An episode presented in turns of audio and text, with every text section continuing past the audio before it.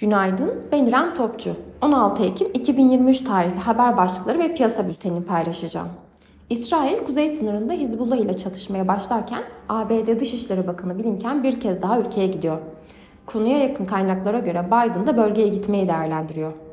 ABD, Katar ve Çin'le temasa geçerken diplomatik adımlarda yaşanan hareketlilik geçen hafta güvenli limanlara yönelen yatırımcıları biraz da olsa sakinleştirdi.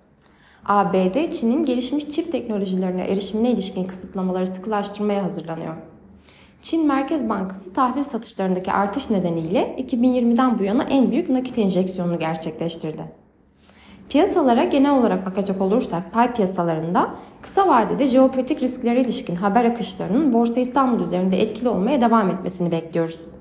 Endekste orta vadede ilginin devam etmesini beklesek de kısa vadede endeksi olumlu etkileyecek pozitif bir katalizör olmadıkça satış baskısının devam etmesi beklenmektedir.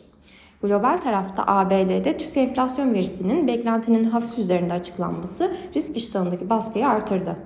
Bu sabah ABD vadeleri ve Alman DAX vadeleri pozitif fiyatlanırken Asya endeksleri satıcılı seyrediyor.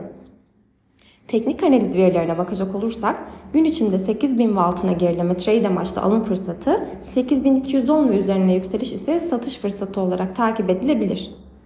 Viyol tarafında ise gün içi long pozisyonlar için 8580, short pozisyonlar için ise 8795 zarar kes seviyesi olarak izlenebilir. Borsa İstanbul'un ve endeks kontratının güne pozitif eğilimle başlamasını bekliyoruz. Kazançlı günler dileriz.